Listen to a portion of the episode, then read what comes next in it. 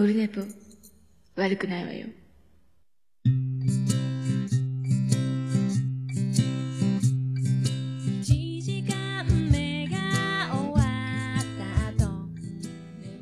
はい、オルネポでございます。359回でございますね。眉チャレンジ今日はシャープ22もあります。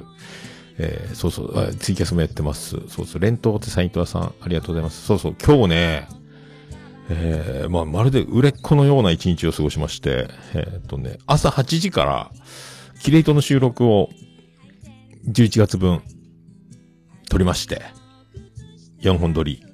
それ終わってツイキャスを一枠だけやって、で、えー朝ごはんを食べて、で、8、えっ、と、10時から、まゆチャレンジの収録を朝10時、まゆと、えー収録して、また編集がちょっと途中までなんですけど、で、今日は、だから、まゆチャレンジを、まあ、これ水曜日配信になるんですけど、これに間に合えばいいなと思ってますけどね、編集が。で、その後、えー選挙に行きまして、で、選挙に行って、それからジンズにメガネを取りに行って、で、帰りにお昼ご飯食べようかなって、牛丼食べたいなと思って、すき家の、久しぶりにすき家行きましたけど、で、牛丼とサラダと味噌汁食べて。で、最近、もうすき家って、あのーバイト天国みたいなノリがあって、あんま、もう、行くのやめてたんですよ。あのもう、何、砂漠美学みたいな。もう、テキパキ、作るもん作って、注文取って、出して、で、もう、片付けて、洗い物も終わらせて、みたいなのが、もう美学だみたいな従業員のなんかあの、内側に向いた姿勢みたいなのが、どこの店行ってもそんな感じで、なんかお盆もガシャーンと重ねたり、洗い物もガッチャンガッチャン音立ててっていう感じのイメージだったんで、もう吉野家がいいなと思ってて。で、この前松屋行ってもちょっとあの、死後が止まらないような、あの、台風の時で誰もお客さんいなかったのもあるんですけどね。で、今回はなんか、タッチパネルになってて、もう、お冷や持ってったら終わりみたいな。あとは勝手にお客さんがタッチパネルで注文して、で、それを運ぶだけみたいな。だからもう、飲食業っていうか、もう工場みたいにね、出して食べてもらったら、えっ、と、片付けてみたいな。注文取らんでいい。で、レジはそのレシートを、レジに持っていけば、あとはスマホ決済にするのか、現金で払うのかみたいなのを、あとタッチパネルで自分でやるみたいな。わ、変わったな。まあ、それと関わらず飛沫が飛ばず、ディスタンスみたいなね、ことなんだろうとは思いますけど。っていう感じで。それから、今日はオールナイト日本歌謡祭、えー、配信で見ました。やったね。ほんとね、今日は、10月31日、ハロウィーンですけど、横浜アリーナの映像が出てね、よかった。もう僕にとっては、歌謡祭は大晦日なんですよ。だからやっと年明けだなと思って。本当は横浜アリーナ行きたかったですけどね。まあ無理なんで、で、配信で見ましたけど。まあだから、ステレオに繋いでね、爆音で、えー鳴らしまして。で、それがなんか、いろいろあったんですけど、結局、8時ぐらいに終わって。で、それから先ほどね、あの、ハマン君からオファーがありまして、ハマン通信に出まして、えーまあ、ツイキャスの出演をし、それで、今からオルネポを撮るという。だから今日は、えー何本撮りだ？これ。キレイと眉チャレンジ、えーハマン通信オルネポ4本撮りですね。えー売れたね。っていう感じのスケジュールでパンパンで、で、歌謡祭終わってハマン通信まであと30分切ってたんですけど、15分しかなかったのかな。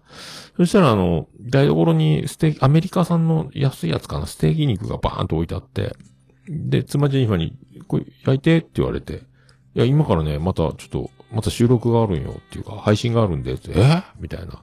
焼いてもらうために置いてたのに、っていうから15分焼きましょう、つって。間の15分でステーキを焼き、えーハサミで食べやすいようにカットし、えーあの、塩胡椒。まずね、あの、アメリカ産で、あの、噛み切れない筋が多い肉なんでね、包丁で叩いて筋を切って、塩胡椒して、えーブラックペッパーをフライパンに、ジューって、オリーブオイルを引いて、ジューとなってからブラックペッパーかけの。で、最後、あの、マーガリンと醤油でね、ちょっと、あの、味を締めて。で、もう一回、あの、肉を皿に移した後に、えっ、と、フライパンちょっと詰めて、ソースみたいにして、で、フライパン洗って、えーガス台を拭いて、えー包丁も真似ても洗って、じゃあちょっと行ってきますと。え行ってきますと言ってね、えー、で、浜松市に出て、えー、っていう流れで、ございますよ。はあ、そうそう。だから、あのー、なんでね、こう、浜通信やったのかっていうと、あのー、ね、木月敏郎が番組始めたんですよ。え、その、その名も何やったっけ？えっ、ー、と、気づいて、星郎。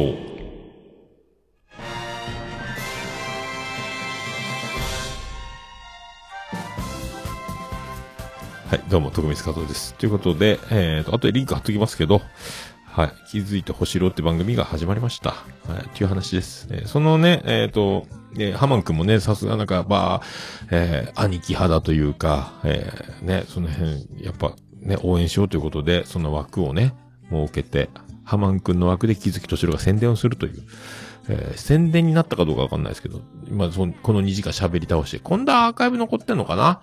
えー、と思いますけど、まあ、ポッドキャスト。でね、あの、いろいろ、最初、まあよく、ポッドキャスト次戦多戦知りませんのコーナーでもよく言ったりするんですけど、プロフィール欄にハッシュタグあったり、あとツイートした時にハッシュタグがないと、えー、聞いた、聞いてくれた人が感想つぶやくのに、なん、どうやったらいいんだろうってなっちゃうよみたいな。じゃないとリプライとか、引用リツイートとかをせざるを得なくなって、みたいなことになるので、みたいなことをね、言ったりとか、あとアートワークが、なんか、あの、その辺で拾った画像を使ってたみたいなことなんで、えっ、ー、と、テロップ入れた方がいいよとかね、文字入れた方がアートワークっぽいよみたいなことを言ったりとか。したらもうすぐクマが動いて、その、プロフィール画像からなんか作ってくれたりとか、至れり尽くせりのね、ね、トシロスペシャルだったかなと、えー、思いますけど。で、もう、トシロアカウントね、えー、フォロワーがどんどん増えて、で、ゼロフォローだったんですけど、えー、フォローされるけどフォローし返さないみたいな感じでどうするのみたいな今ね、えー、14人のフォローに14人のフォロワーと、えー、14、14に正しく、えー、た、均衡が保たれてるみたいですけどね。えー、ハッシュタグ星としとカタカナで、えー、みたいなね、えー、感じで。あ、今、画像、あ、黒柳りんごが貼ってますけど、 Spotify 配信、アンカーから配信なんで、えー、あとね、あと、ハマン君はそっとしておいてっていう番組がね、えー、これはまだ発表しない方がいいって言ってましたんで、そういう番組も動くみたいですよ。皆さんいろいろ。だからなんか、えー、ポッドキャスト界にね、新たな、えー、まあこの音楽業界の人とポッドキャストって相性いいと思うんで、まあとってもね、あの、いいと思う。ただ、バンドマンなのにバンドの話、音楽なの話しないっていうポッドキャストになりかねないですけども、いろいろだから、まあネタがネタが言ってましたけど、バンドでこんなことがあったとか、ライブでこんな気持ちになったとか、仕事でこんなこととか、いろいろ何でも喋れる、何でもありな番組なんかよくわかりませんけど、えー、ね、星郎が始まりましたので、えー、アップルにも反映されましたんでね、えー、その辺も良かったんじゃないかと思いますので、気づいて星郎。まあ、唐突に始まって、えー、あれよあれよと今に30分ぐらい、20何分かなっていう番組なんで、えー、何、この人は何なの？誰なの？みたいな感じで、あっという間に喋っていくっていうね、もうあの、これが名刺代わりみたいな感じの収録になってますんで。えー、あの、おつみさんのバンドのベースの人ですね。えー、エゾシカとバンド AG パブリックビューイングバンドっていうね、えー、バンドのベースを弾いておりますんで、えー、そこの、おつみさんがドラムのね、最近は配信マラソンでおなじみですけど、はい。そんな、始まりました。まあ一回なんでね、これからどんどん重ねていけばと思いますけどね、どういう風になっていくか。まあ、やりながらね、変え、本当にだから最初から計画してスタートする場合と、まあ、やりながらいろいろ変えていくタイプと、オルネポなんかも特にそうですけどね、やりながら変えていったパターンですけど、はあ、ね、そんな感じでございます。あ、星年年星？ああ、どっちなのね？なんかいろいろ。なんかいろいろあるみたいハッシュタグはわかんないですけど。年星か。あ星年って間違って、なんかいろいろ、ツイートがいろいろごちゃついてるみたいですね。と、としろの方でまだね。えー、まあ、そんな、感じですけど。でね、だからこんなにたくさん収録を、まあ、や、今日はやってるんですが、あの、朝、あキレイと収録した時に、あの、スタジオのすぐ横に車が止まってるんですけど、うちのね、あの、さ、今時の車って、Bluetooth じゃないですか。もうね、配線繋いだり CD プレイヤーで CD を入れて聞くんじゃなくて、もう Bluetooth なんですよ。スマホの音楽をね、えー、そのままかけるみたいな。まあ、システムなんですけど、これで今日 P4 で収録してて、だから、あの、マルチトラック、パソコンから大場さん、スマホから島次郎ちゃんの音声を P4 に入れて、えっ、と、3つのチャンネルに分けて、えー個別にね、えー別撮りに1人ずつの音声を取るという収録方法で、キレイとやってますけど、あのその収録が終わって妻ジェニファーが、ブルートゥース切った方がいいよ。なんか、あの、気まずいわ。何が？って言ったら車の中でね、あなたのその電話の音声がずっと車の中に大音量で流れて消す、消そうとしたけど、何回消してもまた復活して、みたいな。え？ーみたいな。そう、なんかあの、メインの Bluetooth の機種は僕の iPhone みたいにしてたんで、僕はいつでも、あの、たまにしか車乗らないけど、わざわざ接続、Bluetooth のいちいち、あの、妻ジェニファー、長女ブレンダー、えー長男ブライアンとかね、次男次郎丸とかのスマホ、な、5個ね、あの、設定入ってるんですけど、僕のが、俺、俺がメインだぜ、この野郎という、いう風に設定してたんですよ。なんかそんな確か設定ができたはず。だから、いつでも僕のスマホが入れば、あの、選択しなくても、パンと繋がるようにしてて、で、妻ジェニファーが今日車乗ろうとしたら、ちょうどキレートの収録をやってたんで、車の中に僕の喋ってる音声が Bluetooth で飛んでいたと。恥ずかしいと。これが、詳しくはもう聞かなかったですけど、もしかしたら P4 なんで、スマホと僕の音声だけが Bluetooth で飛んでる可能性があるんですよ。P4 の中にはパソコンから大場さんの声が混ざり込んで3人で喋ってますが、車に飛んでた Bluetooth は、僕と島次郎ちゃんが喋って、おじさん気持ち悪いぞ若い子と喋ってデレデレしてるという音声になったかもしれないんですよ。身の気もよ立ちますよね、これね。妻ジェニファーは、あの人収録だ収録だって真面目な顔して、お姉ちゃんとキャッキャ喋ってんのかみたいな、ことに、なってたらどうしますか？怖いな気持ち悪いななんか変だなみたいなことになりませんかね？これね、怖いっすよね。えーなんかね、今日、島次郎ちゃん可愛いねとか言ってたんですよ。なんかこう、アクシなんか、ふっと、あの、素になって、あの、漏れ出た言葉がとっても可愛くて、僕とおばさんでもう一回ちょうだい、もう一回ちょうだいみたいなくだりもあったりして、それがダダ漏れてたら、おじさんは若い子に、えーセクハラしてるみたいな番組をこの人はやってんのかと。その番組は何なんだと。えーなりかねんなと思って、えー身の毛もよ立ちますよ、これね。えー、島次郎ちゃんも悪くないし、僕も悪くないし。えー、妻ジェニファーが、だから僕が今日、なんか機嫌が悪い気もしてきないよ。やいてくれると思ったのに、とか。か僕はだからずっと女の子とイチャイチャしてるだけの生活をしてるように思われたらどうするんですか、これ。えーまあ大丈夫ですけどね。あの、真実は、えー一つなので、えーまあ冤罪、冤罪、どう？どうなのよ、これね。えー今のところ、ま、またおいおい何か、この辺をつかれることがある。だから僕にはやましいことがないので、えーなんか噛み合ってない会話してたでしょ？一人間に誰か挟まってたかのような感じじゃなかったですか？マルチトラックなんですよっていうね。あれならもう切れてる糸でも聞いたらいいよっていうね。えーことですよ。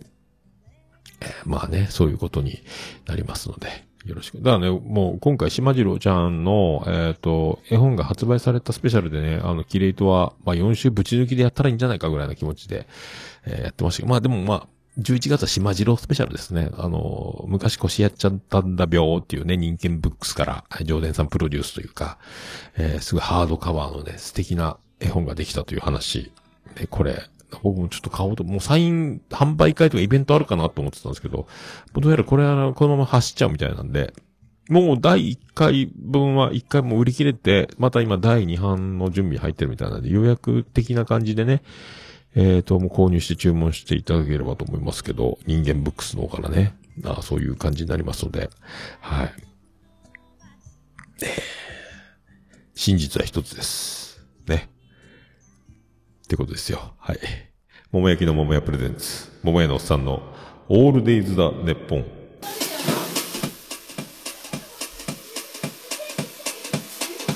ててて、てっててて、てってて、てっててて、てって、てて、てててててててっとはい、山口の片隅からお送りしております。宇部市の中心からお送りしております。桃屋のおっさんのオールデイザーネッポンでございます。359回になりました。まあ、いうチャレンジもあります。無事に編集終わってますと思います。えー、まだやってないですけどね。はい、よろしくお願いします。桃屋のおっさんのオールデイザーネッポン。短く略すと、オールネポーとててとはい、もうね、歌謡祭ですよ。ああ、歌謡祭は、ああ、ちょっと、よかったっすね。えー、よかったです。泣きそうです。はいま、そんな、今日、目まぐるしかったんですけど、まあ、朝からね、えー、ここまで、まあ、幸せですね。こう、自分のために時間が使えるというか、まあ、昨日休みになったのがよかった、大きかったですね。もう危なかったっす。えー、危なかったっす。体力的にもね、ちょっと、あーへこむぐらいの、えー、と、ミスもしたりね、ちょっと、凍りつくようなミスをして、危なかった。これも疲れから来てると信じたいんですけど、まあちょっとね、その辺もしっかりしなきゃいけないなみたいな、ちょっと大ミスもあったり、そんなんで今日迎えて、万事 OK と。まあ、これはせんけど、また明日から張り切って勤労したいと思います。もう終わり、終わりっぽいね。それでは、359回よろしくお願いいたします。In my Mickey, in my Mickey, in my Mickey, in my Mickey, in my Mickey, in my Mickey, in my Mickey, in my Mickey. Why you go? いたのはよ、ましたくみこ。会えない時には高岡崎だよ。桃屋のさんのオールデイズ・ザ・ネポン。はい。ということでお送りした桃屋のおっさんのオールデイズだネッポンでございます。オールネポという名前になったりしますが、BGM がでかかったです。そうそうそう。これなんですよ。だから、今、たまたま偶然、僕あの、私は暇、プライドの方が出るかと思ったんですけど、違ったっていうね。えーこのね、もうネタバレですけど、オールナイト日本歌謡祭、えー、99、99、99でこれ Be My Baby だったんですよ。あーで出てきて、もうちょっと泣きそうになりましたけどね、えー、っていうね、感じで。いやー、でね、あのーまあ、これもネタバレですけど、あのー本当輪廻転生というかね、そんな感じの紹介 V が流れて、えー始まるという感じだったんですよ。まあだから、始まって終わって、始まって終わってを繰り返してると。まあ一回ね、あの、岡村さんパッカーンになって、やべっち一人で支えて、岡村さん帰ってきて、やべっち降り卒業して、岡村隆史になって、岡村隆史がピンチになって、やべっち帰ってきて、また今のみたいな感じで、始まって、今があるみたいな感じで、紹介 V がな、あ、始まってね、もう、そっから、まあ、ポイズンがあって、とか、もういい流れでね。で、知念里奈出てきて、まあ、do do for me、やっぱ、えー配信、もう生で聞きたかったなと思うけどね。もう爆音で聞いてましたけど、家で。えーよかったですよ。それからメイジェイで橋本ちゃん出てきて、えーまたあのーあの二人が上手に歌えなかった歌をね、歌って、えー空筆とか、白日とかね、歌ったりして、とか、そんな流れで、よかったっすよ。めちゃめちゃ。で、もうそこでも泣けてたんですよ。もう、で、ひでちゃんが出て、ひでちゃんがまたもうめちゃめちゃ盛り上げて、あやっぱ中山秀樹ってすげえなと思って、えーで徳光和夫もよかったっすね。えーで、もう、矢部さんのシングル、スタンドバイミー、もう聴けたんですけど、石崎ひゅーいもね、すげえ、なんやったかな、一輪の花とかいう曲、なんか、結婚祝いで、岡村さんの。あ、歌うまいね。やべっちはもう声が、もう危なかったですけどね。あの、いろいろ、くば、だから、桑田矢部助も出るっていう話で、桑田圭介のモノマネっぽい歌をするやべっちのコーナーみたいなのもあるから、これは、スタンドバイミーを歌った後に歌わないと配分的にまずいんじゃないかなと思ったら、全部それ先にやっちゃったから、これ、やべっち大変だろうなと思って、やっぱ声飛びそうになってたって言ったんで、まあでも、聞けてよかったです。ねえ。よかった。だから、ネクライトーキーを楽しみにしてて、先に石崎ひゅが歌っちゃったから、ネクライトーキー鳥なのか？あれ？と思ってたら、あの、なんだっけ、ホホブルディーズやったっけ？あの、月夜のね、なんであの、あの曲でいつも締めてたイベントだったんですけど、今回それをネクライトーキーがやったみたいなエンディング。だから、配信は画面半分は、その、収録風景の懐かしい振り返り画像がずっと流れてる画面半分だけネクライトキーみたいな。よかったっすね。でもネクライトキー、えー、よかったっす。はい。で、サプライズでトシちゃんですよ。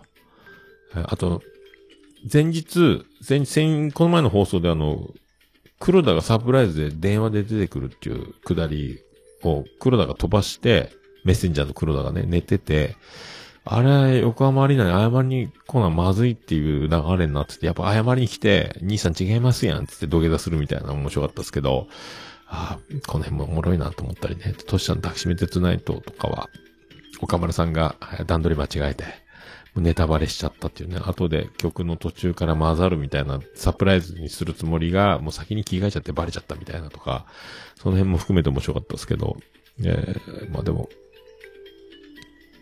なんとなくね、じんと。で、高須委員長も、無事で、ご無事で何よりでみたいな、えー感じだったっすよ。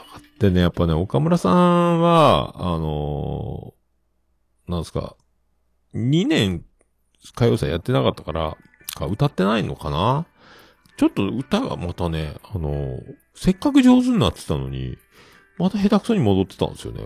で、なんか、あの、メイジェイとかも言ってた半音低いとか、ちょっと音が、狙った音よりちょっと低めになっちゃうとか、で、あの、ずーっと外れっぱなしで歌ってるとかね。イヤモニの相性が悪かったのかよくわかんないですけど。えー、あれ？っていうね。で、ヤベッチは、あの、最近歌、スタンドバイビー出して、ボイトレもついてて、まあ、そこそこ、なんか、もうそんなに面白い下手さにはなってないっていう感じもありましたけど。とかね、いろいろよかったっすよ。よかった。もうでも、盛りだくさんね。あと、みこしのサプライズとかもあって。えー、心の折れたエンジェルの替え歌。ちっせーわ。アドのうっせーわの。あれも面白かったですよ。岡村さんのオンオンステージはね。まあ、いろいろ、もう一回ね、ちょっとゆっくり見たいなと思ってますけど、一週間ぐらい配信見れるんかな？えーで、グッズもね、T シャツと、キャップだけはまあ買おう、買おうかなと思ってますけど、えーとかね、あと、島次郎ちゃんの絵本もちょっと注目なんだな、みたいな、えーそんな流れでございますけど、皆さんもね、ぜぜひ、えー、と、島次郎ちゃんの絵本も含めね、買っていただければ。で、あの、歌謡祭はね、その配信のページすぐ、グッズの購入はこちらってもうそこに出てるので、行きやすかったですね。よく考えられてんなと思って、えーそんな感じでございました。じゃあ、そんな曲、いきたいと思います。あの、ハマン通信ね、えー出させていただきましたんで、あの、ハマン通信で最後に流れてる曲、あれ、あれを、今日はかけようかなと思って、いつもね、あの、イントロだけなってすぐ音がもうゼロみたいになって、あとハマン君エンディング喋るみたいな。もうちょっと聞きたいな、みたいな。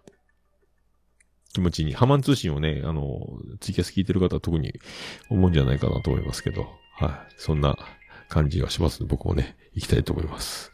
出るか、出るか？はあ出ない？来ました、来ました。こんな感じですよ。行きましょう。それでは、そんな曲。ヤンキーズで、桜。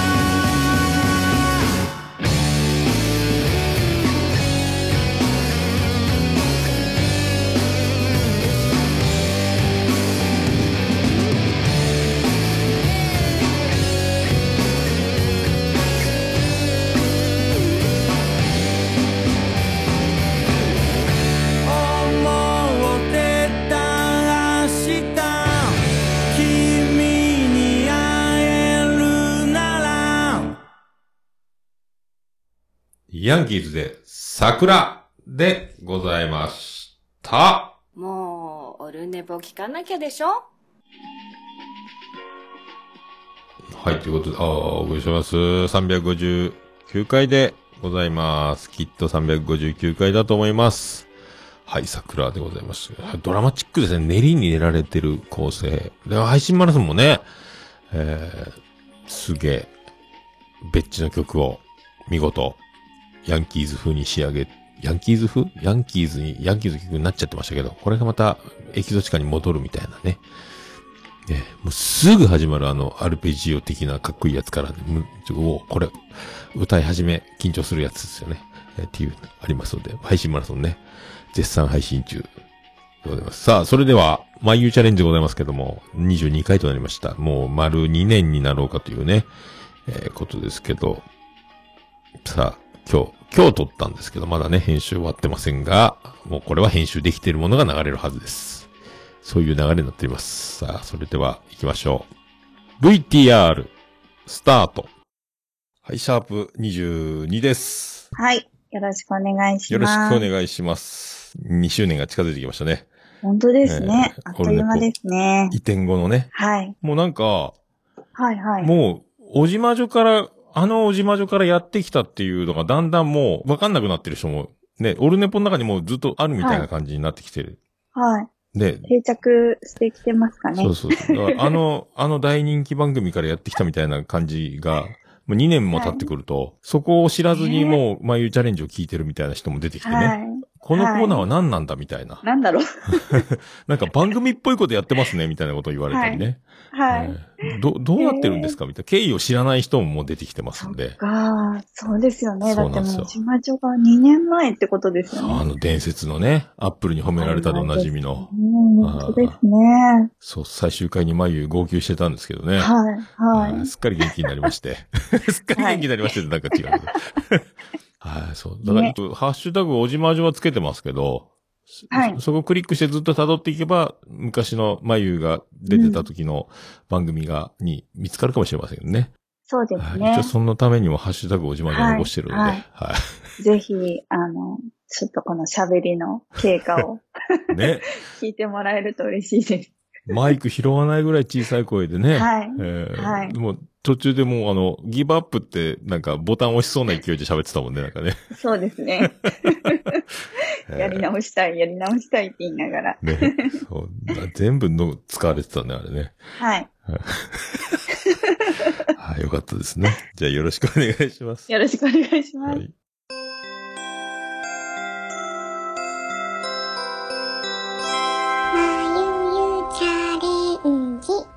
この放送359回ですかね。359回ですね。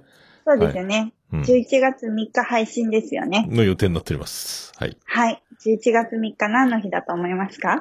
え？ー何の日？う ん何の日？文化の日？何の日でしょうそうなんです。文文化の日なんですけど、実はアロマの日でもあるんです。この日え？アロマの日なの？そうなんです。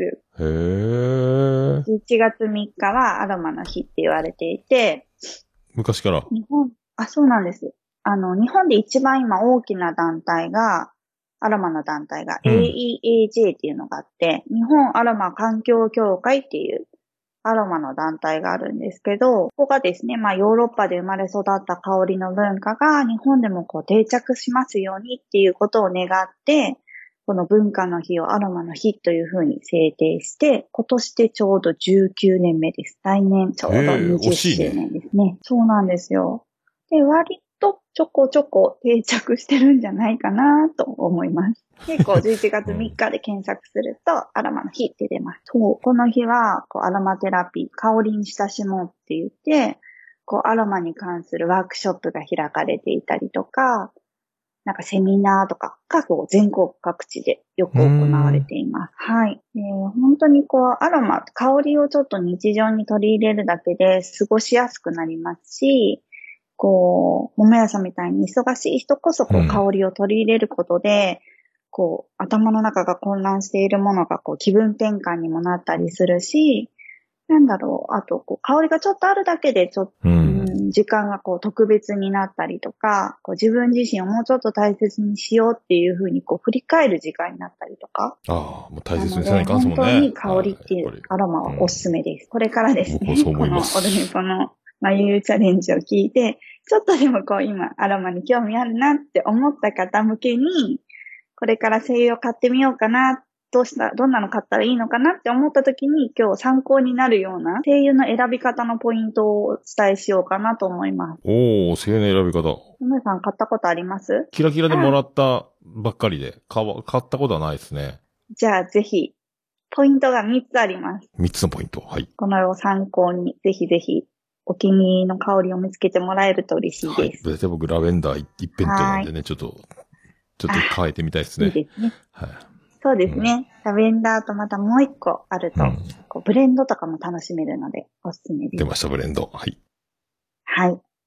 じゃあ、まず第一のポイントです。これが一番大事なんですけど、うん好きな香りであることです。あ、好きな、好きな香りであることね。はいうんやっぱり、こう、ラベンダー嗅ぐと、ね、リラックスするとか、こう、好きな香りじゃないとリラックスできないので、うんね、よくこう、安眠効果があるよとか、リラックス効果があるよということで、ラベンダーの香りってすごく今、こう、ピックアップされてますけど、うん。ラベンダーの香りが嫌いな人にとっては、やっぱり全然リラックスできないので、ああ、いましたね、ラベンダー苦手な人ね。そう結構意外と多くって、うん、そういたいた。うんそうなんです。なので、こう自分にとっていい香りだな、リラックスするなっていう香りを選ぶっていうのがまず第一うん条件です。これ大事です。次、第二のポイントです。これは、次は精油っていうものを買うこと。ああ、これ表示してあるんですか？精油って、あのー今いろんなとこ売ってるじゃないですか。うん。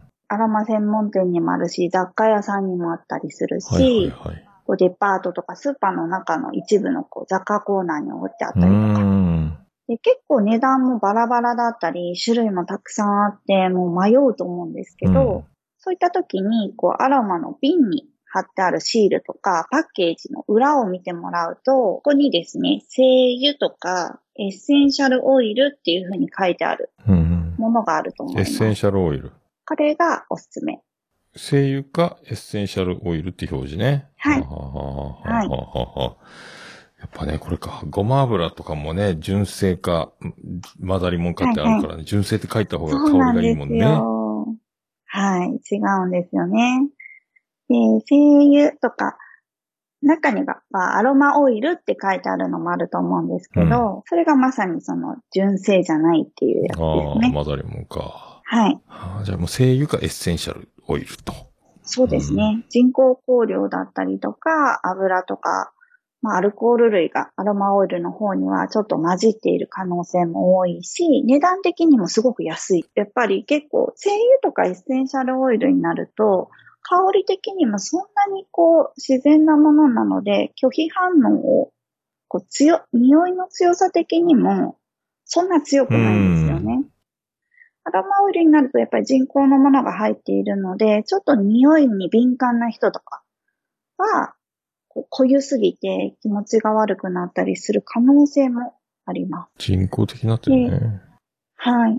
まあ、人工が全部悪いっていうわけでは全然なくって、それの香りが本当に自分にとってすごいいい匂いって感じるんだったら全然大丈夫。なるほどね。でも、こう体にこう縫って使いたいとか、うん。なんだろうな、なんかこう、うん体に対して使いたいって思った時は絶対に精油とかエッセンシャルオイルって書いてあるものを選んだ方がいい。ああこれが大事です。大事です。間違いませんよね。いいものを買いましょうという。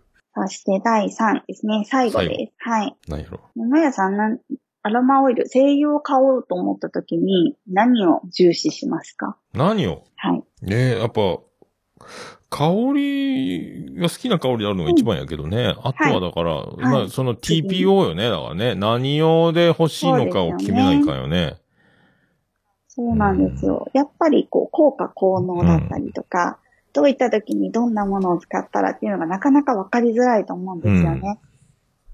精油を買う時って。はいはいはい。でも、この精油の瓶とか、まあ、シールとかに項目が一つあって、抽出部位っていうのがあるんですよ。抽出部位？うーん？はい。精油が取れる場所ですね。ああ、そおの、花とか葉っぱはあ、とか、はあ、はあ、はあ。その取れる場所によって大まかに効果効能がわかります。え、そうなんだ。はい。へえ。なので、何もこう知識がなかったとしても、この精油の取れる場所っていうので、大体代表的なものに、お花、うん、うん、うん。花、葉っぱと、果皮、果実の皮ですね。果皮。はいはい。あと樹脂。ああ、樹脂。はいはいはい。はい。あと木の幹のところ。はあ、はあ、はあ、はあ。で、根っこ。根っこ。はい。などがあります。どっからでも取れるんや。はい。そうなんです。その植物にとって一番こう香りが多いところから取る感じになっているんですけど、うんでそれぞれ取れる場所にどんな役割があるのかっていうのが今からちょっと簡単に説明します。はい。まず花ですね。はい、花。お花はもうホルモンバランスと覚えておいてください。ホルモンバランス。うん。これはじゃあ、まあ、男というよりは女性。と、そうですね。女性の方が女性の方のが特にいいかなとは思います男。はまあ、ホルモンバランス的なものってよくわからんね。うん。まあ、年齢重ねると男の人もね、更年期があったりっていうふうに言われるので、なんかこう、お花っていうのは、こう虫とか誘って受粉して子孫を残すためにこう種作りますよね。まさに女子ですね、これね。そうなんです。つまりまあ女性の子宮を表しているようなイメージ。なんかタロットカードみたいですね、これ。うんね。面白いですよね。なんで、こう、お香り的にも華やかな、本当にお花っぽい香りが多くって、女性で、こう、ホルモンバランスがちょっと気になるとき、うんうんうん。年齢重ねると更年期の方とかもいらっしゃると思うので、そういった方とか、うん。ちょっとホルモンバランスが崩れて肌荒れしちゃったとか、そういった時にもおすすめです。そっかそっか。じゃあ、もうアラフィフのうんご夫婦、旦那様ね。えーはいぜひ、はい。お花の精油を買って、プレゼントしたら、うん喜ぶと思います寝てる間にぶっかけてもいいかもしれないですね。はい。結構あの、ほんとフローラル、お花らしい香りなんで、好き嫌いがそんなに少ないんじゃないかなとは思います。うんお花から取れるものですね。ホルモンバランスでね。はいで次が葉っぱです。葉っぱはもうエネルギー。リフレッシュの役割。おーリフレッシュか。やっぱそっか、はい太陽浴びてるからか。あ、そうなんです。まさにそうです。まさにそうですね。太陽を浴びてうん光合成をして植物にとって必要なエネルギーを生み出す場所になるので、私たちも元気が欲しいとき、リフレッシュしたいときにおすすめです。うーん。歯がね。はい。ほうほうほうほう。もうこっから、こっからわからなくなるね、これね。ここら辺までなんとなくわかりますよね。なんとなくね。うん。他はだいたいこう、なんだろう、ちょっとスーッとするような、シャープな香りが多いです。うーん。まあミントとか、ああ、なるほどね。はい、ですかね。じゃあ次が可否ですね。はい果物の周りの皮ですね。これこそリフレッシュかなと思ったけどね。そうです、そうです。リフレッシュもあるし、こう、レモンとか、みかんとか見ていてなんかこう思いません？どうですか？見てて？見ててというか食べてるとき食べるときああ、酸っぱい？食べるとき、なんかこう、食欲そそられません？ああ、そういうことか。唾液が出るというか。はいあなので、ー食欲、胃腸系か。そうです。胃腸を整える役割です。へえ。やっぱりこう、種を、に子孫を残すために、種を運んでもらうために、こう、美味しい果実で、こう、鳥とか虫とかを誘ってくるので、やっぱり鳥とか虫にとってもすごい食欲をそそる感じなんですね。美味しいものが多いです。なので、こう、私たちの食欲がない時だったりとか、逆にちょっと食べ過ぎて、こう早く消化を早めたい時とか、お腹の張りが気になるなとか、あと食べて元気が欲しいなっていう時におすすめです。なるほどね。胃腸。はい胃腸です。もう香り的にも本当みかんとかレモンとか、うんうんうんうん想像通りのあのフレッシュな香りで、これも日本人みんな大好きだと思います。そうね。嫌いな人はいないです。なるほど。はい。うん、そうきたか。そうきますもうでももう、こっからわからんよ、本当に。樹脂です、次。ジューシーよ、こ樹脂って何かわかります？れ。わかんない。樹脂ってあの木の傷、幹にこう傷をつけたこう樹液出ますよね。うん。あれをこう乾燥して固めたものを樹脂と言います。へえ。あの木を、はい。なあ、樹松液を固とかなんかこう手にこう、うんちょってつくあれを乾燥させたもの。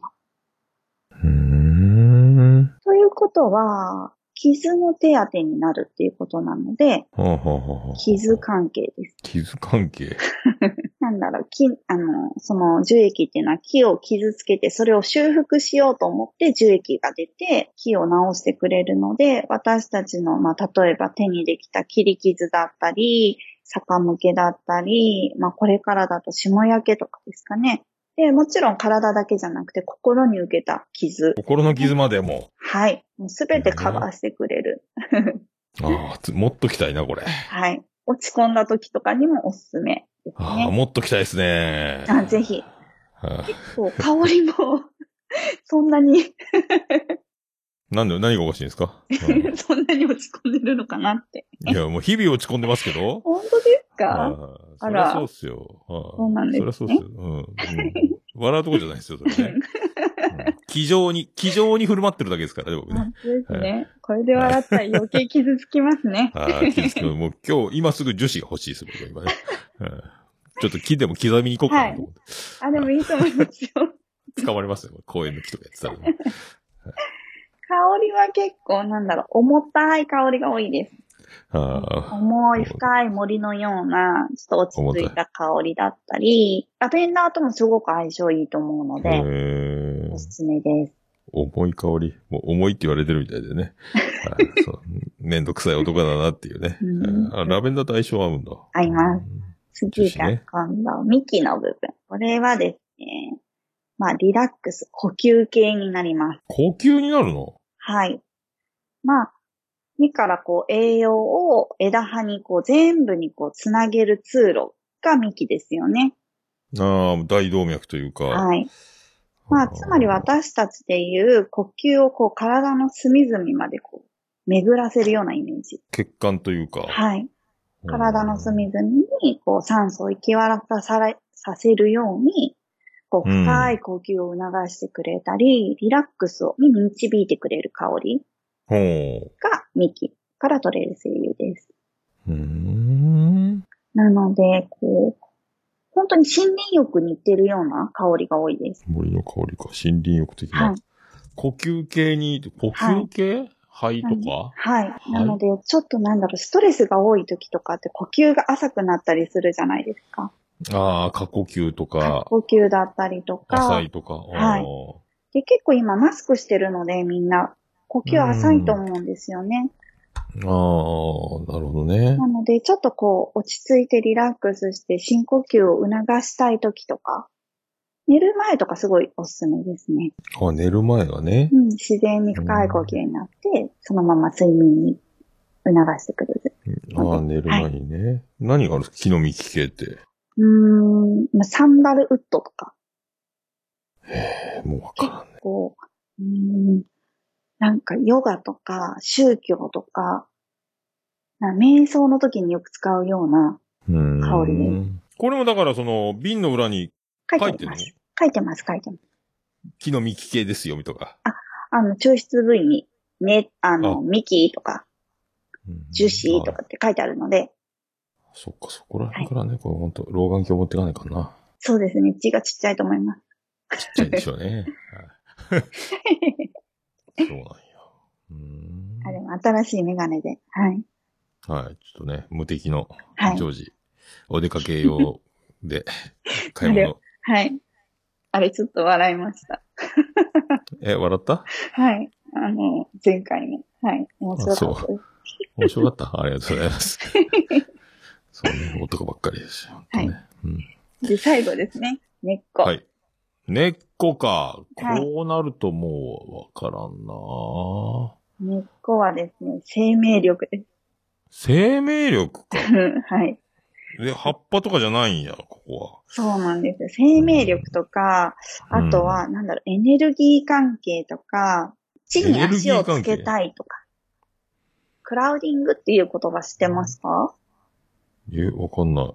なんかヨガの言葉なのかもしれないんですけど、なんて地にいうのかな足をつける。こう、ふわふわうんふわふわ考えがまとまらないとか、精神的なとこあ、そうですね。精神的な考えなんですけど、こう着地させる。しっかりと土に足をこうくっつけて、自分自身の考えもこう、なんていうのかな、着地さか。せる、うんああ、もう何言ってかわかんないみたいな感じになっちゃう。そうなんです、そうです。うん木の根を、はい、えー吸いなさいと。そうです。ああ、もうね、そのそういう、あの、今、迷ってるポッドキャスターの皆さんもね、えー遠遠くにお迷いの方はぜひこの声優をねあ、木の根のそうです声優ね、そうですね。なんだろう、こう、これでいいのかなとか迷っている時とか、あ自分自身を取り戻したい時とか、あああ、もうそう、むってつけのポッドキャスターいっぱい知ってますけどね。そ今、木の根の木の根の声優の星、ポはいッドキャスターいっぱい知ってます。ね、みんなね。ごいし、いい匂いって感じると思います。ああ、これはポッドキャスト業界で売れる声優ですね、木の根は。そうなんですね。みんなふもうわふわトトークがふわふわしてるやついっぱいいますからね。まあ僕も含めて。私も含め。もうね、ポッドキャスト配信者はもうぜひこれはもう、すぐこれ常備しといた方がいいですね、これね。じゃあこれ炊きながらね、収録収前にね。録するといいかもしれない。これ一番いるね、これね。はいこれ、売れますよ、これ。ポッドキャストのあのはい文化で。これ、あ、そうだ。ね。なんとこれ、あれじゃないですか？はい。文化の日に配信するんじゃないですか、これ。あ、そうですよ。だから今日このテーマにしたんです。ああ、そう、そうなんですよね。僕今気づいた。お、すげえじゃんと思ったけど。あ、前さすがですね。ですよ。はい。僕が気づいてなかった。ほらね、これ僕、本当僕、これまさに今木の根がいるやつがふわふわしてね。そうです、そうです。はい。地に足をつけてね、やっていきたいと思っておりますけども。ああなな。ので、こう、ね、やっぱりこう、浮ついた心とかを落ち着かせたいとか。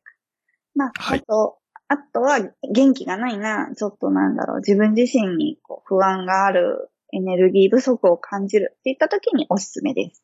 ああ、もう特にメンタル含めてこれ、大切な。ねああ、まあね、根っこが大事って言いますからね、なんでもね。そうです、そうです。ねそれです、まさに。えーもう少年が腐ってるみたいな人もいますからね。もう、ね、ね、根腐れしないようにね。あの、じゃあそういう人にこそ勧めたいですね。ほんとね。もう、これバカ売れしますよ、こんなこと知ったら。あ香りは結構土っぽいような、本当に根っこの香りです。あー、なんで落ち着く、いい香りですよ。キラキラでそういうのを販売してないの？こんなあなたにこあのブレ言ってくれたらお届けします。在庫は抱えてないんですけど、仕入れて、はい、売ることはできるので、はいはいはい。そっか。じゃあね、こんな番組やってるんですけど、あなたにはこれが必要ですねって送ってやったらいいですよね。もうぜひ。あなんで、以上が、まあ、こう、裏のパッケージ見たら、まあ、まずは、なかなか今、こう、声優直接嗅げるっていうのが、難しいかもしれないんですけーそど、こで判断するってこそう、とね。そういった時は、ここの抽出部位ですね。は、インターネット上でも見れるので、はいはいはい。どこから取れるっていうのも絶対書いてありますので、それをそうね参考に、なんとなくの香りも多分想像がつくかもしれなるほど。ないのああ、そうね。確かに。うん家の玄関の方向台とかでも、もう鼻バカになるもんね、あれ。もう何が何だかわからなくなるから。で。そうなんですよ。ああ、そう、そうね、そう、目的をちゃんと見つけてから買うのもいいかもね。で、意外と自分に合っている声優、目的に合っている声優だったら、嗅いでみてうんいい匂いって感じるはずです。ああ。それを欲している。欲してるからね。はいああ人間も匂いが気にならない相手が相性がいいっていうもんね。あ、そうです、そうです。ないんかね。い匂いってあね、感じるような。ということですよね。はい。で、こういうふうに自分に合う声優が見つかると、もう本当にティッシュに1、2滴垂らして、机にポンって置くだけでも全然違うので、ああ、ちょっと、はい。これ、オルネポスタジオにすぐいるやつだな、これ。はい。はい。樹脂を、樹脂を。樹脂と、樹根を。木の根をね、眉に笑われましたけど。はい。無印とかにもあるって言ってたっけ？あります。今一番香りやすいの無印かもしれないですね。結構どこでもあるし。皆さん、最寄りの無印へ。はい。生活の木っていうアラマ専門店も結構全国各地にあるので、スーパーの中に入ってたりしますうんうん。そうお店があるのね。はい。なので、そういうところでちょっと嗅いでみたり。で、やっぱりわかんないっていう時はもうぜひぜひ私に DM いただけると相談乗りますので、ああ、なるほどね。はい。で、おすすめがあれば売ることもできますし、ああ、私がブレンドして送ることもできるので、ぜひぜひご相談ください。ツイッターアカウントが、まあ、はい。あゆうよじまちょねか。ブラックキラキラちゃんにお手紙かはいね。そうですね。なので、今日はアロマの日なので、ぜひぜひ、ちょっとこう、アロマに親近感持ってもらえると嬉しいなと思います。ね、もう、一石何鳥にもなりますね、これね。はいこれを聞いて、えーうん配信者も、えーうんリスナーの方もね、はい。はいハッピーになっていただきたいと思いまうんす。配信中にいいと思いますよ。声優を借りながら。もう今ね、もうネットですぐ注文入れてる人が今多いと思います。これすぐね。こでこうも調べてるのかなうんそう、今もう、でも今、無印、買い物中に聞いてた方は無印に今走ってると思いますんでね。生ぜひぜひ。活の期間ね。はい。はい皆さん、最寄りのお店急いでください。はいありがとうございました あ。りがとうございました。はい、ありがとうございました。はい。ということで、まゆうチャレンジをお送りしました。えー、ツイキャスの皆さんは何のこっちゃわかりませんけど、今、編集的にはまゆうチャレンジが、えー20分ぐらいの音声が流れていたということになっております。はい。でね、あのー11月3日っていうのはアロマの日らしいんですよね。19年前から、え AEAJ というね、日本アロマ環境団体みたいなところが決めたと。えーまあ、香りに親しんでね、ということで、いろいろまゆうさんからのね、まゆう先生からの声優のポイントが、えー好きな香りであること。とかね、声優って表示、声優って表示がないとやっぱ、あーいろいろあるみたいですね。裏面ちゃんと見てね、みたいな。エッセンシャルオイルとかそういういろいろありましたがあとね、花とか葉とか花皮とか樹皮とか木の幹とか、木の根とか、いろいろありますんで、その辺ね、あの、必要な、自分に必要なものは何なのかというね、えーホルモンとかね、胃腸とかいろいろありました。出てましたんで、生命力とかね。まあ本当ね、ポッドキャスターの皆さんはぜひね、えー木の根の方をね、えー本当ふわふわしないように。はい、もうこれもうすべての配信者に捧げたい声優だと思います。はい。まあ、だから、まあ、無印に走るなり、生活の木って店もあるって言ってたんでね、その辺をね。はい。あとは、まゆうさんから、あの、今回ね、大切なお知らせコーナーはちょっとなかったですけども、メールちょうだいと。ぜひ、お便りをね、えーブラックキラキラちゃんに、ブラックキラキラちゃんにお便りっていう、えーメールフォームもありますし、えーその辺でね。あと、まゆのアカウントにも DM を送るとかっていうパターンでもいいですし、えーそういう、えー感じで、あの、まゆさんにね、いろいろ何か生活してて、なんか、こんな症状が、頭が痛いとか、え気分が優れないとか、こう、なんかアドバイスとかね、なんか、そういうの、眉チャレンジでまた、紹介して答えてくれると思いますんで、何か眉先生にね、こういうアロマになぞらえた何か、まあ、あとは、そう、常に生活のやつで、えーいただければと思います。さあ、眉チャレンジでございました。さあ、行きましょうか。あ、そうそうそう。そしたら、じゃあ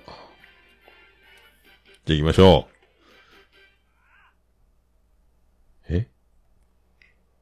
ハッシュタグ、オルネポ。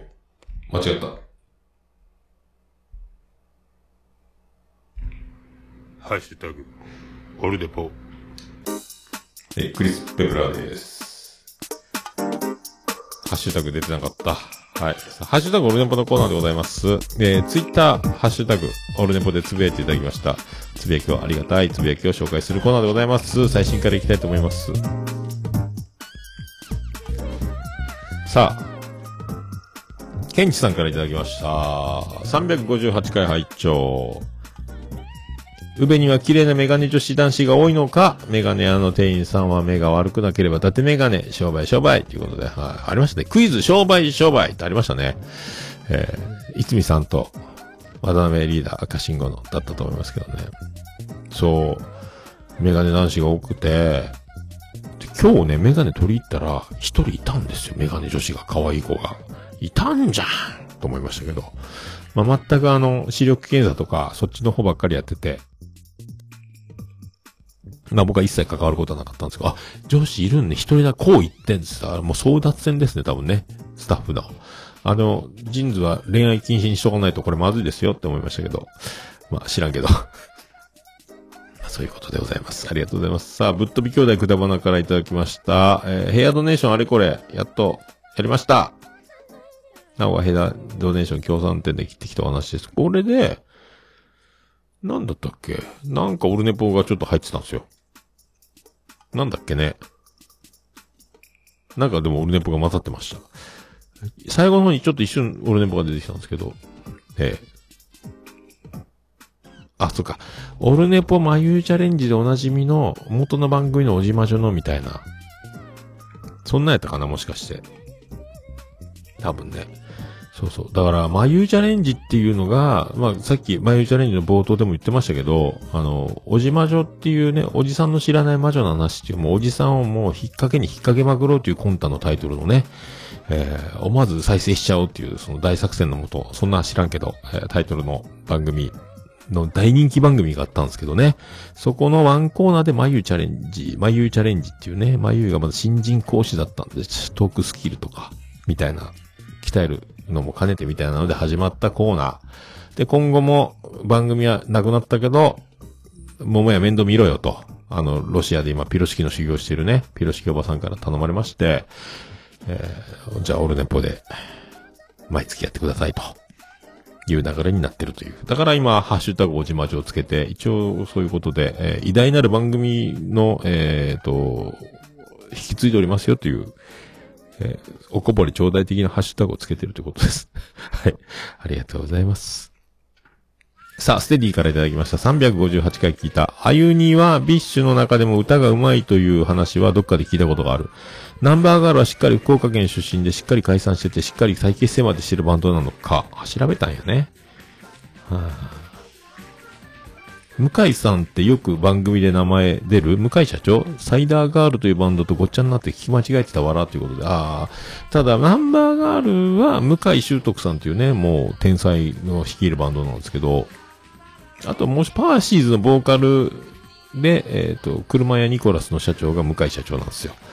ええ僕の中ではね、もう、本田翼にしか見えないおなじみの、はい。だから、その辺、向かいかぶりで、よくわかんなくなってんじゃないかなと思いますけど、はい。でね、あゆに D、これだから、その、ネクライトーキーのライブにゲストボーカルで飛び込んできたこの元気のいい歌の前なんか雰囲気のある女の子なんだろうと思ったら、あゆに D って、あの、ペトロってバンドをやってるってことを、これはピッシュっていう、そのなんか、アイドルグループみたいなやつのメンバーだったっていうのがあって、で、そのあゆに D、なんか、また YouTube で関連動画が出てきて、なんかね、1ヶ月間だけパーソナリティをした FM かなんかがあって、そこに、浜岡本とか、あの、田淵さんとかゲストに呼んで、その、音楽対談してるんですけど、そこに、えっ、と、夜逃げっていう、アルファベットで夜逃げ、えー、っていうのがで、の、ボーカルの人が出てきて、まあ、この人女の人だったんですけど、綺麗な女の人で、えっ、と、二人ユニットっぽいんですけど、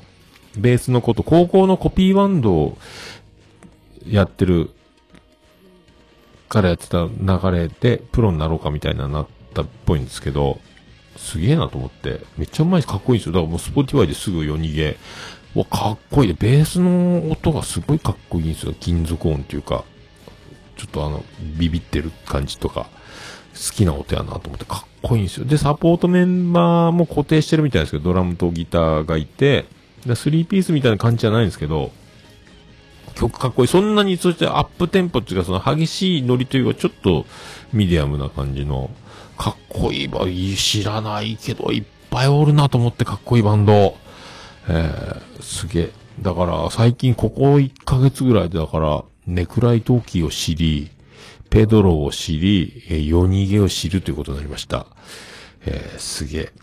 ちょっとずつ、なんとなく、あの、なんか、ずっと、ずっとね、音楽の新しい発見みたいな、その、知らなかったんですけど、増えていきますね、なんかね。えー、すごいっすよ、これ。あゆに、あゆに D のラジオ、な、もう、な、何十万再生とかって YouTube で上がってる番組なんですけどね。ラジオでやってたみたいなんですけど、っていうのはありましたよ、っていうことです。はい、ありがとうございます。はい、アポロさんからいただきました。えー、358回、ありがとうございます。ありがとうございます。さあ、続きまして、ステディ357回聞いたスマホに P4 をつなぐ録音方法と、お耳みたいな撮り方のイメージあるのかな？えー、ナイナイオールナイト日本開催、おっさんは初めてのオンライン視聴なのか、ね、ハマン君にビビり散らかしすぎじゃない？おっさんということでございますけどね。何言ってるんでしょうかね。ありがとうございます。そう。P4 をレコーダー代わりに、えーボイスレコーダー代わりにして、あの、ミキサーで全部繋いで、iPhone とか繋いで、これを全部 P4 に差し込んで録音してる。で、キレイトとかはそのね、マルチトラックでやってますけど、もう P4 は便利ですね。だから、ズームのね。えーこれは便利ですよ。で、バックアップでヘッドホン出力からもう一個ボイスレコーダーをつけて、えー取り損ないがないようには一応してますけど、音質がちょっと落ちるんですけどね、ボイスレコーダーにさらに撮ってるやつは割れてるというか。まあ、はい。そう。ハマン君に近しい、えー、ね、えー先輩ドラマがいるとかいないとか、そっちの方に、おつみさんもそういう縦社会のね、ここにあの熊が変ないじり方をするからみたいな多分、やつだと思いますけど、お耳に合いましたらって、えー、撮り方、あ、あれは、だからスマホにコンデンサーマイク、ライトニングケーブルかなんか繋いで、なんかああいう収録もできるよね、スマホだけでね。そういうのもあるんですよね。だからスマホだけでやる技もいろいろあるみたいですよ。えー僕はちょっと、あれ、難しくてわかんなかったですけど。ということでございます。さあ、サニトラさんからいただきました。えー、メガネ歴40年、鶴を切ったことはあっても届かないことはないな。さすがに大きさ、厚さともに九州一の男。俺、生まれ変わったらメガネ屋になって女の子の耳触るんだっていうね、ことを言っておりますけど、あそうですか。あれでも男がやってもしょうがないです。だから、あの、座ってて、メガネの調整をするの、女の人が、あの、こう、耳の後ろの方を真正面に立って、こう、調整、こう、すると、目のやり場に困るんですよね。目の前に、えーほぼ上半身がもう目の前に迫るという、あの、びっくりする光景がメガネ屋ではね、あるんで、これわざとだろうとかっていうことになりかねないですけど、まあそんな、えーメガネ女子がいると多分男のお客さん増えるんじゃないかと。これ、つるって言うんだ、メガネの耳のとこ。切ったことあるんか。マジで。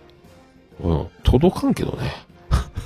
届かんメガネは、でもメガネを選ぶ。今回だから、買ったメガネは、その、すごい軽いんですけど、これ買ったんよってこうかけた状態で、妻ジェニファーに見せたら、もう知らんけど、みたいな顔されましたけど、えー今回ブルーライトカットをふんだんにマックスで使って、ちょっと色がついてる感じにしてね、すげえ軽いんですよ。で、あの、こちらのメガネで間違いないですかって言われた時覚えてなくて、これやったっけと思ったけど、まあでも、まあレンズ合ってるからいいやと思ったんですけど、でも軽い、とっても軽いね、えー、メガネでございます。ありがとうございます。さあ、続きまして、あいほちゃんからいただきました。俺ねぽ書いてあります。ありがとうございます。さあ、また続きまして、ステディでございます。オルネポ特別編、ハマン通信。えーオルネポ合同配信聞いた。冒頭は再生数伸びないんで悩んでた某方に繰り返すように喋ってて、おい、聞いてるかって思ってしまった。ハマン君と敏郎さんの二人トークも聞きたいし、それぞれ一人語りの番組も、一人語りでの番組も聞いてみたいと思ったということで、敏郎ハマン君、ハマン君敏郎。ね、えー二人ともこれはだから、ハマン通信からポッドキャストへ移行する、配信マラソンっていうものが春に終わっちゃうので、そこからせっかくの、あの、世の中に、生まれてしまったハマン君というキャラクター、これも大事にね、えーこれからも存続していくことが、これからの福岡のミュージックシーンにも貢献するでしょうし、えーこうね、発発信する場所があるっていうのはとてもいいことだと思いますんで、まあ YouTube と合わせ技でね、ツイキャスもね、このもう3つの方向から、もう3本の矢みたいになって、えーこのハマン君の発信力っていうのが増せば増すほど、福岡ミュージックシーン、並びに音楽業界が活気づくんではないかと。これに敏郎がうまいこと、こう、迎合するというか、ひっついていけばなおさらいいんじゃないかとね、えー思う次第でございます。ありがとうございます。さあ、続きまして、オンチャスラジオ。グランパさんからいただきました。あ、この前自他戦で紹介したね、オンチャスラジオ。ランキング入ったっていうことで、えー、レジャーカテゴリー41位に入った画像を上げてありがとうございます。ランクインですね。ありがとうございますね。なんかでも、まあ、僕のおかげ、みたいな感じになってますけど、ああ多分、偶然だと思いますよ。まあ、もうランキング、えーどんどんね、えーで、あのーすごい喜んでくれて、えっ、と、すぐね、あの、アンサーソングじゃないですけど、あのオルネポさんありがとうございます。特別編みたいなのも配信していただきまして、なんか本当恐縮ですけども、はい。まあ、なんか、はい。もう、魅力満載でね、続けていただければと思いますんで、まあ、音だけはね、大きいに越したことないと思いますんで、はい。今の感じでいいと思いますのでね、もうグラッパさんの魅力を、えー存分に出していただければと思います。ありがとうございます。さあ続きまして、あやおちゃん、オルネポ自他戦書いてます。ありがとうございます。今後ともよろしくお願いします。そして、椿ライド。いただきました。C 県 FC って二択じゃんっていうことで特定中書いてますけど。あこれはだから、えーゴリチラーさんがね、えー C 県 FC っていう、どこ、何県なんでしょうっていうね。えー FC ってどこでしょうっていうこと。な、僕もなんとなくわかりましたけど、はい。僕も生まれた多分、僕もそこで生まれたと思うんですけどね。えー、ということでございます。ありがとうございます。で、えーさらに、えーグランパさん、さらにね、えーこれ自他戦の僕の、えーツイートしてもらえてます。えーオルネポさんで紹介されちゃったアマンさんありがとうございますということで、えーオルネポのハッシュタグつけてありがとうございます。まあ、オルネポ最高終身名誉顧問豊作チェアマンのアマンさんがね、紹介ということで、ゴリチラさんと、オンチャスラジオさんね、えー、ということですよ。ありがとうございます。さあ、以上で。以上でございますかね。ありがとうございます。はい、ハッシュタグオルネポでつぶやいていただきましたら大変嬉しいございます。皆さんお気軽にカタカナでハッシュタグオルネポでつぶやいていただきたいと思います。つぶやいていただきましたら私、大変喜びちょむランマーマンモスレピでございます。以上、ハッシュタグオルネポでした。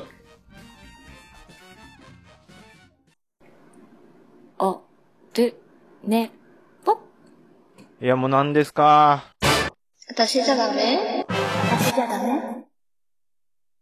いやー、混ざりましたね。今ね、こういうことをね、毎回やっております。さあ、そして今ね、これ、やってる間にやっとかなければいけなかった、えエンディングの曲の頭出しを忘れてました。はい、エンディングでーす。ててて、てっててて、てってて、てっててて、てって、てって、てって、てってて、ててっと。はい、山口県の片隅からお送りしました。梅市の中心からお送りしました、桃江のおっさんのオールデイズ・ザ・ネッポンでございました。はい、えー、僕は毎日がハロウィン、えー、顔面ハロウィン男でございますが、やっちゃいましたね。今回はね、あの、通話が漏れるというね。はい。こういうことで、どうも、ルビーモレのスペシャルということで、ぶち抜き8時間89分98秒でお送りしました。まあね、えーまあでも大丈夫ですよ。大丈夫だと思います。やましいことがあるわけじゃないので、えー漏れたものはしょうがない。どうも、ルビーモレノですって言うしかないですね。もうみんな知ってますかね？ルビーモレノ。はい。まあ、そうだったそれだけなんですけど。あまあ、そんな、いろいろだからね、今は、こう、まあね、えー、ハマン通信はじめ、えー、としろくんが番組はじめ、ハマンくんもポッドキャストを立ち上げるという流れになり、なんで、いろいろ周りで、あの、面白い配信マラソンもいろいろ劇的なね、曲、今回すごかったんですけど、ビアンコネロのコーラスワークも相変わらずだし、えー、桃梨さんは理論的だしね、えー、とかみんなその、えーヤンキーズもかっこよかったし、えー、ベッチもね、ツヤに、えーやってましたし、いろいろ、いろいろ刺激的なね、こう、なんか、また新しいバンドも知ったり、えーこんなんだ、こう、どんどんどんどん、こう、年取る暇もないですけど、年は、えー、年老です、みたいなね、えー年は取っていくもんですけども、まあそんな感じで、まあこれからもね、えーまあ今度360回、だからといって普通ですけど、まあそんな感じで、今後ともよろしくお願いいたします。それでは、オルネポエンディングテーマでございます。笹山で、 Black in the Box。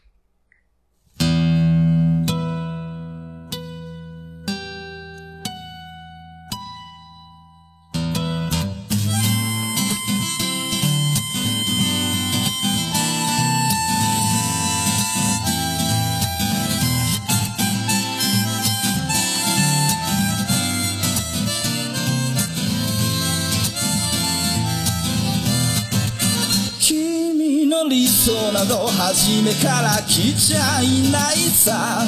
重ね合わせてばかりじゃ剥がれてく並べ立てたのは今までの理由だろう。そんなものよりも今を聞かせて。答え合わせならまだ早すぎる未来など見間違えるものさ行方不明のままの機能を探すより素敵なことを語ろう。悲しみは分かち合ってゆけるものじゃない。ブラックアンビュー。ティー鳴らすのさ誰に届くはずもないこの夜を埋める。二人だけのわがままなリズムでブラックビューティー歌うのさ誰に届くわけもなく消えてゆく。声を拾い集めた継ぎはぎだらけのブルース。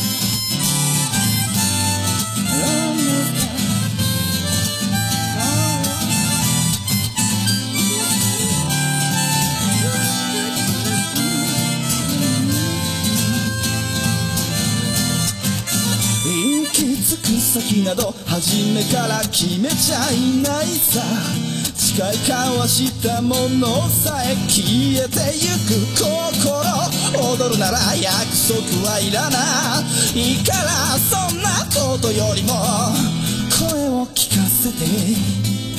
運命論なら信じちゃいない明日などこの手で開くのさ。光も見えないままの希望を嘆くよりその確かな絶望に。浸れ喜びは待ち焦がれるだけじゃつかめないブラックアンビューティー鳴らすのさ誰に届くはずもないこの夜を埋める二人だけのわがままなリズムでブラックビューティー歌うのさ誰に届くわけもなく消えてゆく声を拾い集めた継ぎはぎだらけのブルース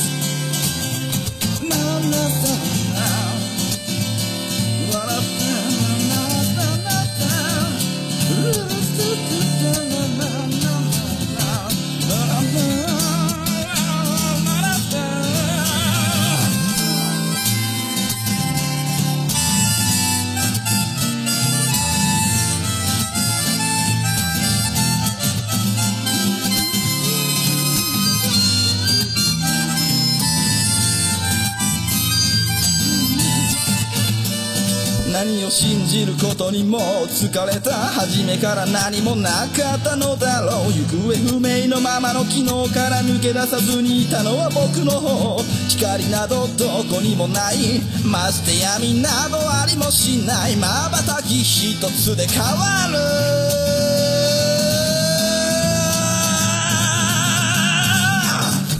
ブラックビューティー鳴らすのさ誰に届くはずもないこの夜を。埋める二人だけのわがままなリズムでブラックビューティー歌うのさ誰に届くわけもなく消えてゆく声を拾い集めた継ぎはぎなままのブラックビューティー The f o r m a Lady 消え失せるばかりのこの夜を埋める埋める埋める歌おうブラックビューティー The f o r m a Lady 消え失せるばかりのぬくもりは